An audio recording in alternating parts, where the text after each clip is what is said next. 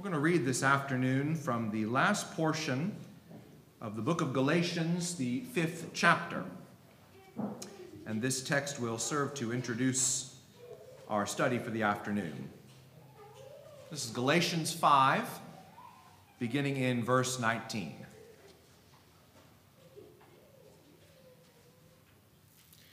Galatians five, beginning in verse nineteen. Now the works of the flesh are evident, which are adultery, fornication, uncleanness, lewdness, idolatry, sorcery, hatred, contentions, jealousies, outbursts of wrath, selfish ambitions, dissensions, heresies, envy, murders, drunkenness, revelries, and the like, of which I tell you beforehand, just as I also told you in time past, that those who practice such things will not inherit the kingdom of God. But, but the fruit of the Spirit is love, joy, peace, long-suffering, kindness, goodness, faithfulness, gentleness, self-control. Against such there is no law. And those who are Christ have crucified the flesh with its passions and desires. If we live in the Spirit, let us also walk in the Spirit. Let us not become conceited, provoking one another, envying one another. This afternoon for a little while, I want to talk to you about why a person should live the very best Christian life he or she can possibly live. But before we study from the Word of God together, we're going to pray at this time. The gospel is presented to us in Scripture through four movements, or with four pillars. It begins with the history of Israel, God calling Abraham and forming that great nation, delivering them through the Exodus by the hand of Moses and by his outstretched arm, bringing them to Sinai, where he made a covenant with them, gave them the law, gave them the tabernacle, and then gave them rest in the promised land. It's about the monarchy, the Davidic line in particular, the prophets, and the hope that Israel would be delivered and restored, that God was at work in the world, and that one day God was going to break into our world to do something incredible, to rescue us from sin and death, and to undo all of the consequences of sin that came into the world as a result of the fall. The gospel reaches its pinnacle with the advent of Jesus Christ, his life, his teachings, his deeds, his miracles, and ultimately his death, resurrection, and his ascension into glory on the third day, uh, after the resurrection, and his ascension into glory forty days later. Uh, Jesus now sits at the right hand of the Father. He reigns as King of Kings and Lord of Lords, and he invites all who are willing to come and to be part of his messianic reign. The plan of salvation is the way that that is accomplished. You and I can follow uh, the good news of Jesus Christ through faith and repentance, confessing our allegiance to King Jesus, being immersed in water for the forgiveness of our sins, and taking our place in Christ. And those who are in Christ, the Bible says, are part of the kingdom of God. Heaven come down to earth. The people of God, bound together by the blood of Christ all around the world, who proclaim the name of the Lord, who fill the earth with the knowledge and glory of God. That's what it means to be in the church, to be a part of the heavenly kingdom of Jesus Christ. Now, being in the kingdom of God also includes some behavioral expectations. We read a passage from Galatians five that is sort of a typical passage in the epistles of Paul, where the apostle lists and enumerates a number of sins which Christians are to avoid and virtues which Christians are to put on. That is, Paul says that there are some things which are condemned and some things which are commended. And Paul, in this passage and in other places, tells Christians, here are the things that you need to do, things that are in keeping with life in the kingdom of God. Now, when I read passages like Galatians five, nineteen through twenty-six, sometimes I think to myself, that sounds like a lot of work. That sounds, that sounds like a lot to do. uh, to put envy out of my life entirely, malice, hatred, to put evil speaking out of my life entirely, to try to grow in the way that I love other people, in the life of peace and patience that I am to put forth, the self-control that I am to have. It really sounds like a lot of work. What is the, what is the reason for me to do all this? Why is it that I should put in all of the effort to do these things which the apostles have tell, told me to do? Now, sometimes the answer to this question is, well, if you don't do it, you're going to go to hell. You're going to go to hell. Now, I want to be really clear about this. The Bible certainly and powerfully teaches that Jesus is going to return to this world one day, and he is going to judge the world on the final day. You can see Acts seventeen thirty-one, Second Corinthians five and verse ten. Jesus taught about judgment in places like Matthew twenty-five, where he gave three judgment parables that were all primarily aimed at his disciples. Who will be wise? Who will be foolish? Who will be hardworking? Who will be lazy? Who will tend for their brethren? That's the sheep on the right hand. And who will neglect their brethren? That's the goats on the left hand. However, judgment and the threat of hell is almost never, ever used in the New Testament letters to motivate Christians to do things. From Romans to Revelation, these books in our New Testament that were written to ancient Christians, almost never does an apostle ever say, I want you to do this or quit doing that, and if you don't, you're going to go to hell. It's just not there. So then the question becomes, well, what is my motivation? What was it that the apostles said when they needed to motivate ancient Christians to get them to quit doing certain things that they used to do, especially back when they were pagans, and to start doing other things that are now in keeping with life in the kingdom of God? How did the apostles motivate Christians to live more righteous, more upright, more dedicated lives in the Lord? That's the question I want to answer with you this afternoon. We're not talking about why should someone become a Christian. That was this morning. This afternoon is, why should I put in the effort to be the very best Christian I can possibly be? And to try to answer this, we're going to look at three case studies: Romans, Ephesians, and First Peter. And we're going to notice in all three of these books a theme that you'll find, I believe it, I can confidently say, in every New Testament epistle about how the apostles encouraged and motivated Christians to live a godly and righteous life. So let's start with Romans. Now, these are all the scriptures we're going to read right here. I put them up in advance so that if you're taking notes or you want to stay ahead of me so that you're always with me when I turn to a passage, that's what I did here for you, okay? So we're going to start in the book of Romans, and we're going to start with a reading from the third chapter. Now, I said this morning that Romans is the Apostle Paul's most thorough treatise on the gospel.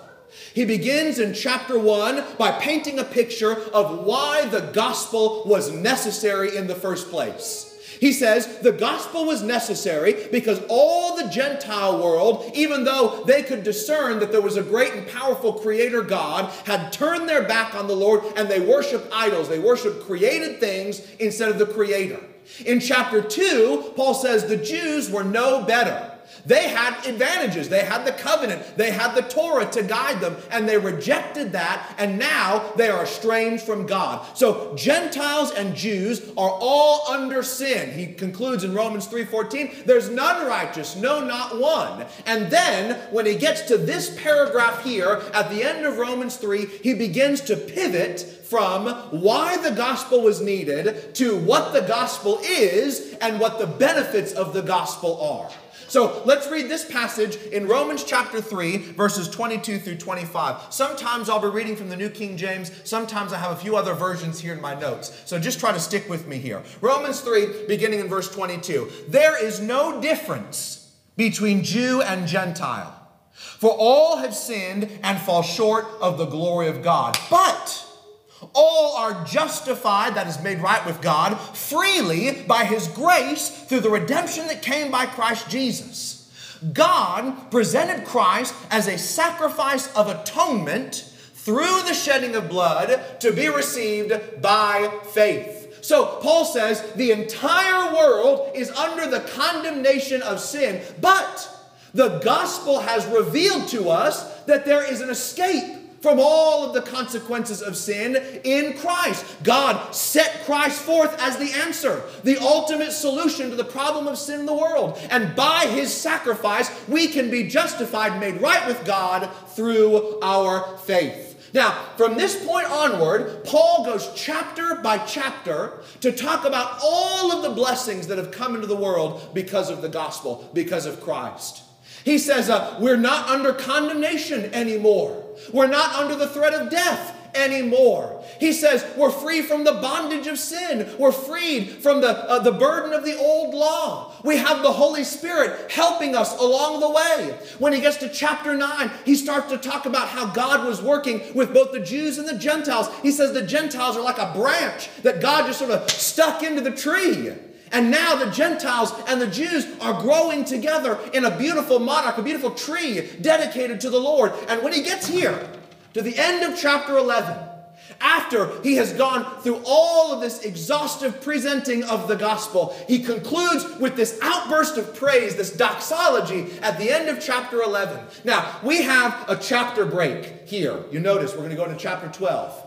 Verse, uh, chapters and verses were added later. You know, they're helpful because I can write a bunch of gobbledygook up here on the board. You know exactly what you're supposed to do by opening your Bible to a certain spot. But sometimes they do us a disservice, okay? So we're going to start in chapter eleven thirty-three and just keep reading, keep reading. Here we go. Paul says this, "Oh, the depth of the riches, both of the wisdom and knowledge of God.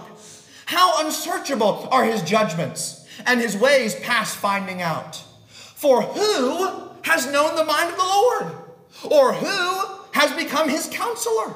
Or who has first given to Him, and it shall be repaid to him? For of Him, God, and through Him, and to Him are all things, to whom be glory forever. Amen. I beseech you, therefore, brethren." Okay, pause.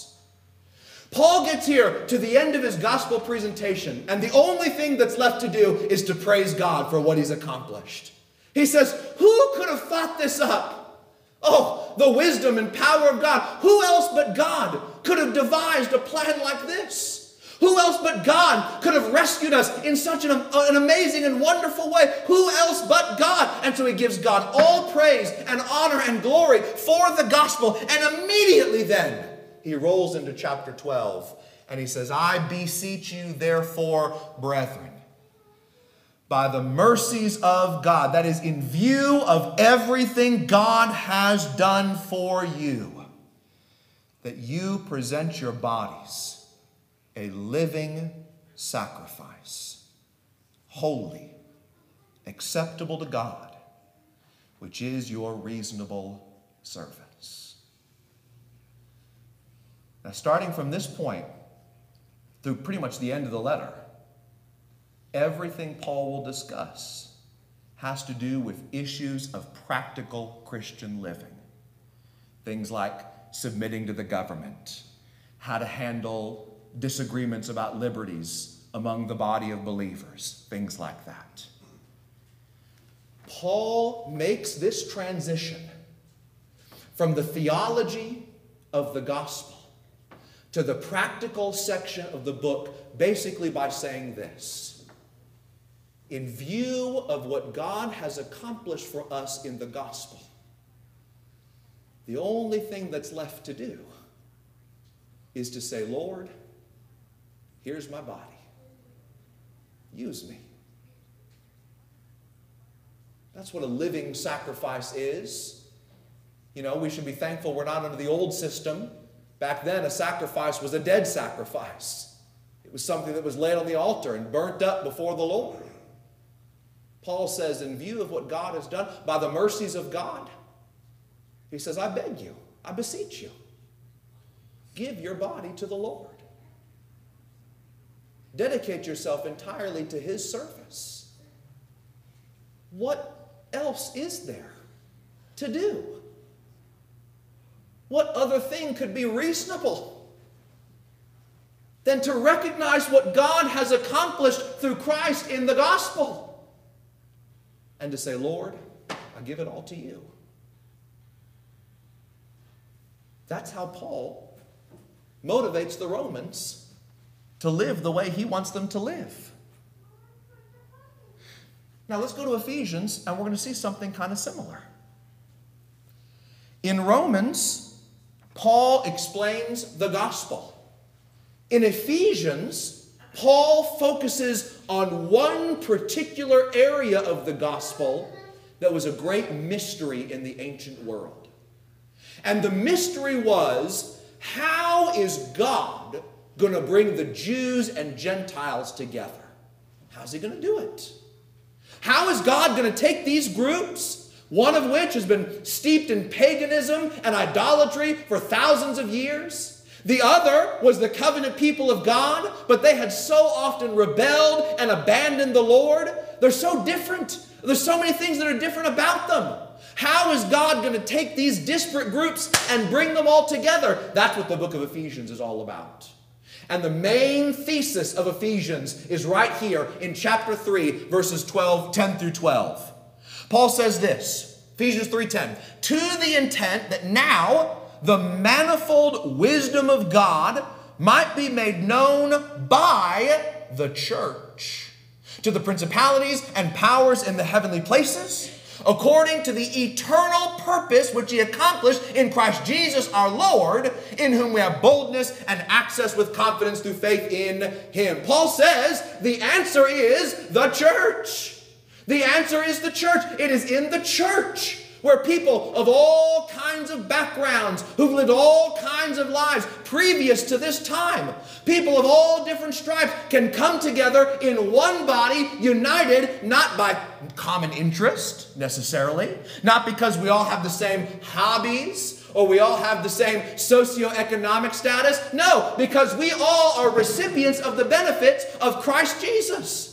Because we have all been redeemed by the same blood, the blood of Christ. Because we stand on this side of the cross and bask in the glory of the gospel. That's what binds us together, and that is in the church. And Paul says when people see what happens in the church, the principalities, the powers, when they see what happens in the church, they magnify God. The manifold wisdom of God. Who could have devised it but the Lord? Now, when you get to the end of chapter three, it's just like the end of chapter eleven in the book of Romans. We've got a little chapter break here, okay? Paul moves from the theology section into the section that governs practical issues. Look at what he does. Ephesians three ends with a prayer, okay? Now to Him who is able to do immeasurably more than all we ask or imagine. To Him who is able to do immeasurably more than all we ask or imagine, according to His power that is at work within us, to Him be glory in the church and in Christ Jesus throughout all generations, forever and ever. Amen. As a prisoner for the Lord, then, I urge you to live a life worthy of the calling you have received. Now, just like at the end of chapter eleven, before he transitions, Paul pauses for a bit of praise. And he says something quite remarkable about God. He says, God is able to do for us more than we ask or imagine. I, I have a pretty good imagination, I think. I can imagine a lot. Paul says God does more. Not only does God do more, but the power of God that can do more than you can even imagine, Paul says it's already at work in the church. It is already working within us. It is already working for us. So this great power of God that's able to do so much, that reveals the might of God, that reveals the glory of God in the church, in Christ Jesus, throughout all generations. Paul says, this is why we praise the Lord. And I love when he comes into chapter four here, he just sort of slides in, oh, by the way, remember, I'm a prisoner. I'm a prisoner because of this. And as a prisoner of the Lord, he says, I urge you to live a life that is worthy of your calling. Now, I've got to admit that I don't know what that means, honestly. What does it mean to live a life that's worthy of the gospel? What does it, what could it possibly mean to live a life that is worthy of everything God has done for us? I guess the baseline assumption here from Paul is he knows that we're going to fall short. But because we're with Jesus, that's okay. We're still worthy. God still sees us as worthy because we're with the Lord. But it is a remarkable thing for the apostle to get to the end of this chapter and to segue into chapter four and to say, in view of the glory of God in Christ Jesus, in view of what God has done and is continuing to do in the church, live a life that is worthy of the calling you have received. That is a remarkable statement. Live a life worthy of the calling you have received. Now, with that, Paul begins the practical instructions in the book of Ephesians. But I want to focus on one of them here at the end of chapter four and the beginning of chapter five. We're not going to read this. This is a parallel in Colossians three. But when Paul gets to the end of chapter four, he's giving all kinds of instructions about moral conduct. He's telling the Christians at Ephesus, you need to quit doing this stuff, you need to quit doing this other stuff, you need to start doing this thing and start doing this thing. And look at how he frames the argument here. This is one of Paul's favorite techniques in Ephesians four, beginning in verse thirty-two. He says, be kind and compassionate to one another, forgiving one another, just as in Christ, God forgave you. Follow God's example, therefore, as dearly loved children, and walk in the way of love, just as Christ loved us and gave up for us, gave himself up for us as a fragrant offering and sacrifice to God. Paul's structure here, and he does it again in Colossians three, is, hey, do you remember when God did this thing for you? Remember when God forgave you of your sins? You remember that? Go out and do that for others. Do you remember when Christ loved you? Do you remember that? Go out and do that for others. And so in Romans and Ephesians, both cases, the way Paul motivates people to live the very best Christian life they can is to remind them of who they are and of what God has done for them. To remind them, to put into their memory the incredible work God has accomplished on their behalf. And to say, listen, the only thing to do now is to go live it. And this is how you do that. Now, we've got one more. I didn't want you to think this was only Paul. So I want to look at First Peter one. First Peter one is one of my favorite chapters in the New Testament. It's a great chapter. It's all about salvation. And particularly, it's about salvation that gets us through difficult trials. We don't know a lot of the details of what was going on in the community that originally received this letter, but they were having some hard times.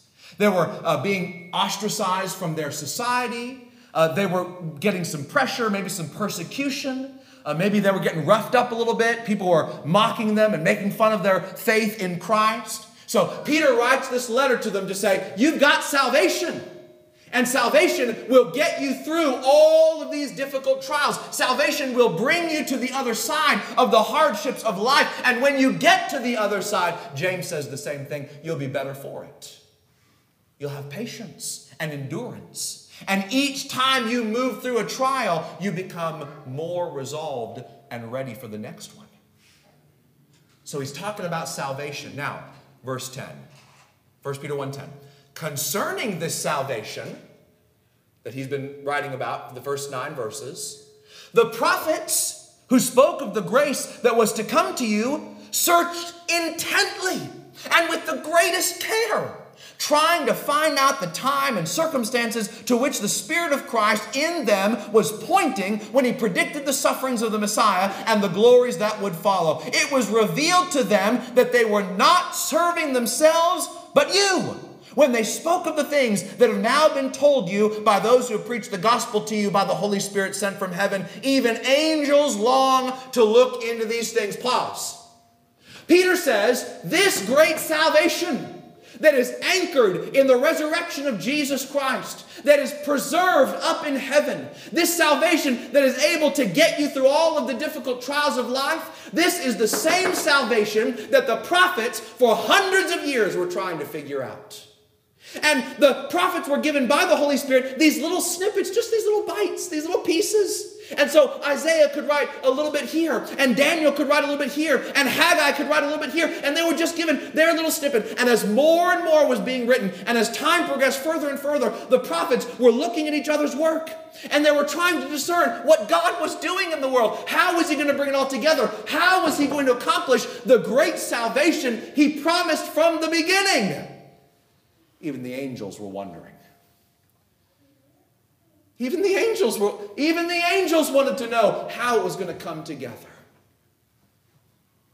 And then Peter says this, therefore, watch out for your therefores. Therefore, with minds that are alert and fully sober. Now that's it.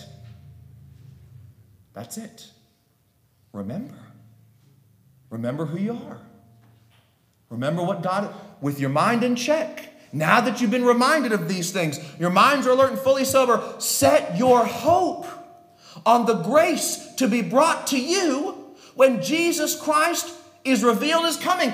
There's a goal in mind. There's an end. As obedient children, Peter says, do not conform to the evil desires that you had when you lived in ignorance. But just as he who called you is holy, so be holy in all you do. For it is written, be holy, because I am holy. Peter says, you got to get this right first. Get your mind focused. Remember who you are. Remember what God has done. And then he says this, as obedient children, as children who love and respect their father, as children who recognize all that their father has done for them, as children who say, I want to be just like my dad when I grow up.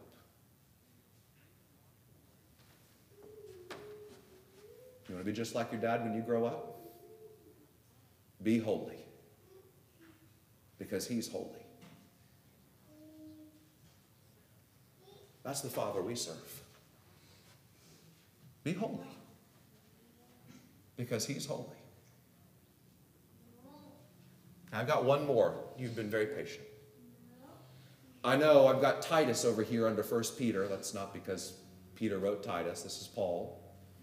But Titus two is very similar to First Peter one. So I put them together. Titus two is maybe my favorite example of what we're talking about this afternoon. The earliest controversy in the, we'll call, infant church was the issue of Judaizing. See, the old Jews who lived in the days of Jesus, they had developed this system that they thought kept them separated from their pagan neighbors and marked them out as the people of God. This system emphasized circumcision. It emphasized Sabbath observance. It emphasized kosher eating and observance of the holy days. And the Pharisaic Jews thought, if we really keep these, and we keep them perfectly, it will make it clear that we are distinct from all of our Gentile neighbors, and that we, and we alone, are the chosen people of God. Now along came Jesus, the Messiah. And many of the Jews who were raised in that system began following Jesus, but they never really put that system away. They just kept on doing all of these things, circumcision, Sabbath keeping, kosher eating, and then followed Jesus as their Messiah. One day, however, a rabble-rouser by the name of Paul came along, and he decided to take a trip up to Galatia and start preaching the gospel of Jesus Christ to Gentiles. And what he told the Gentiles, we highlighted it in Acts thirteen. In Pisidian Antioch, that was the first sermon that Paul preached on the first missionary journey. What he started preaching to Gentiles was that everyone can be justified in the sight of God by faith. And he didn't tell them about circumcision or kosher eating or Sabbath observance, because these are not part of the system that Christ brought. Well, Paul went back down to Palestine, and he got in big trouble, because all of those Jewish Christians down there in Jerusalem thought that Paul was teaching lawlessness. They thought that Paul was going around the Gentile world and teaching these Gentiles, doesn't matter what you do, you can do whatever you want to do. As long as you believe in Jesus, that's the only thing that matters, and you can live however you want to live. That's what they thought Paul was teaching, because he wasn't teaching circumcision, Sabbath keeping, kosher eating. Titus two is one of the times Paul responds to the accusation that he was teaching lawlessness. Listen to what Paul says about the gospel in Titus two, starting in verse eleven. For the grace of God has appeared that offers salvation to all people. That is the message of the gospel. It's the grace of God. It is a gift from the Lord, and it offers salvation to everyone.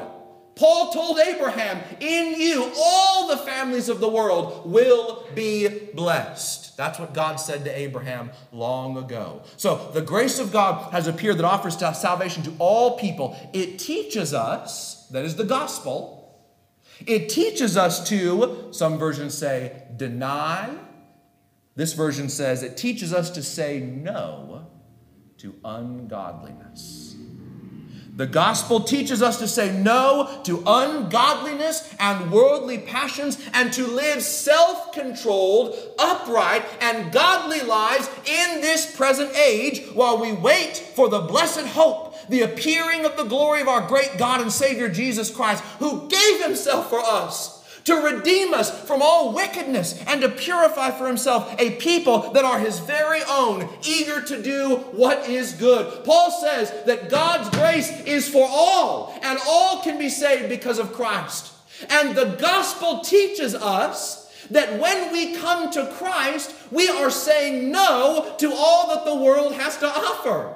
We are saying no to sin, and no to unrighteousness, and no to all that opposes God.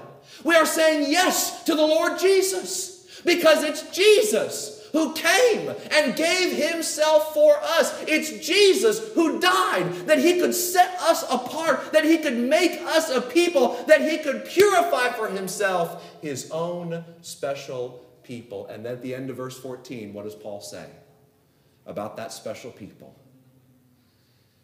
He says they're eager to do what is good.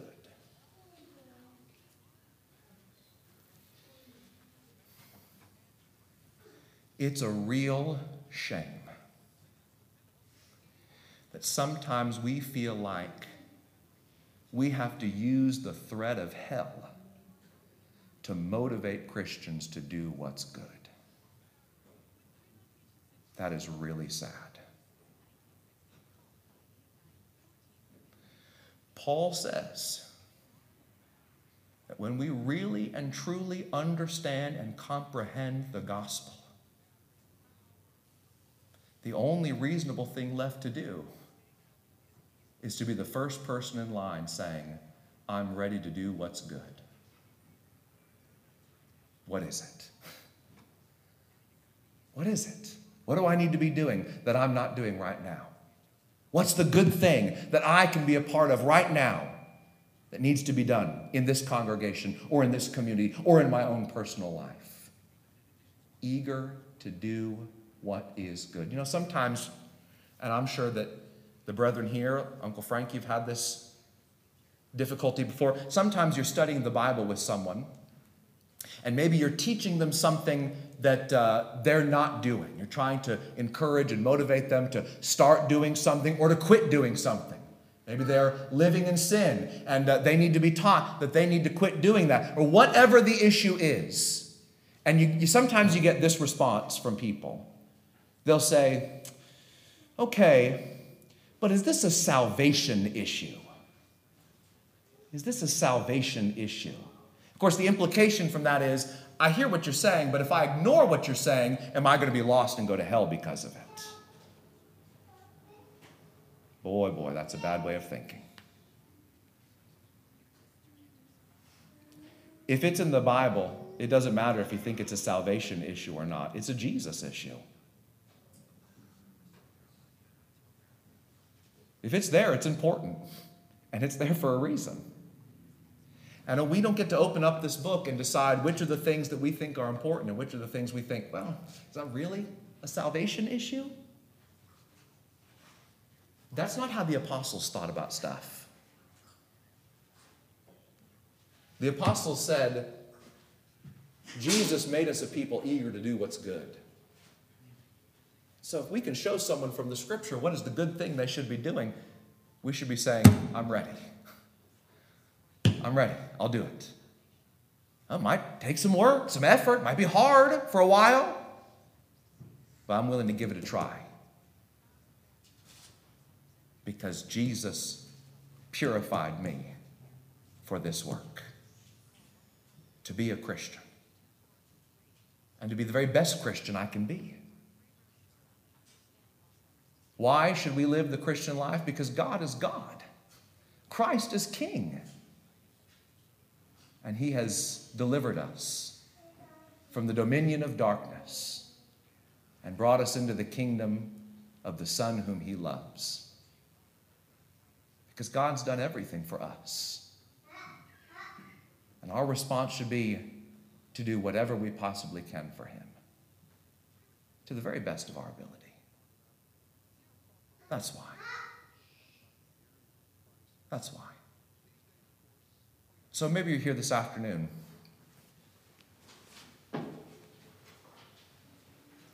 And you're ready to do that. If you're here tonight and you're not a Christian, that means you are not benefiting from the work that Christ came and accomplished. We want to help you change that. This time in our service is for you.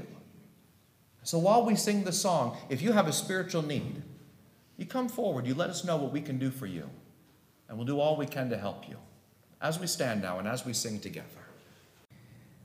We thank you for listening to our podcast put on by the Church of Christ at twenty-two fifteen Plans Road in Bakersfield.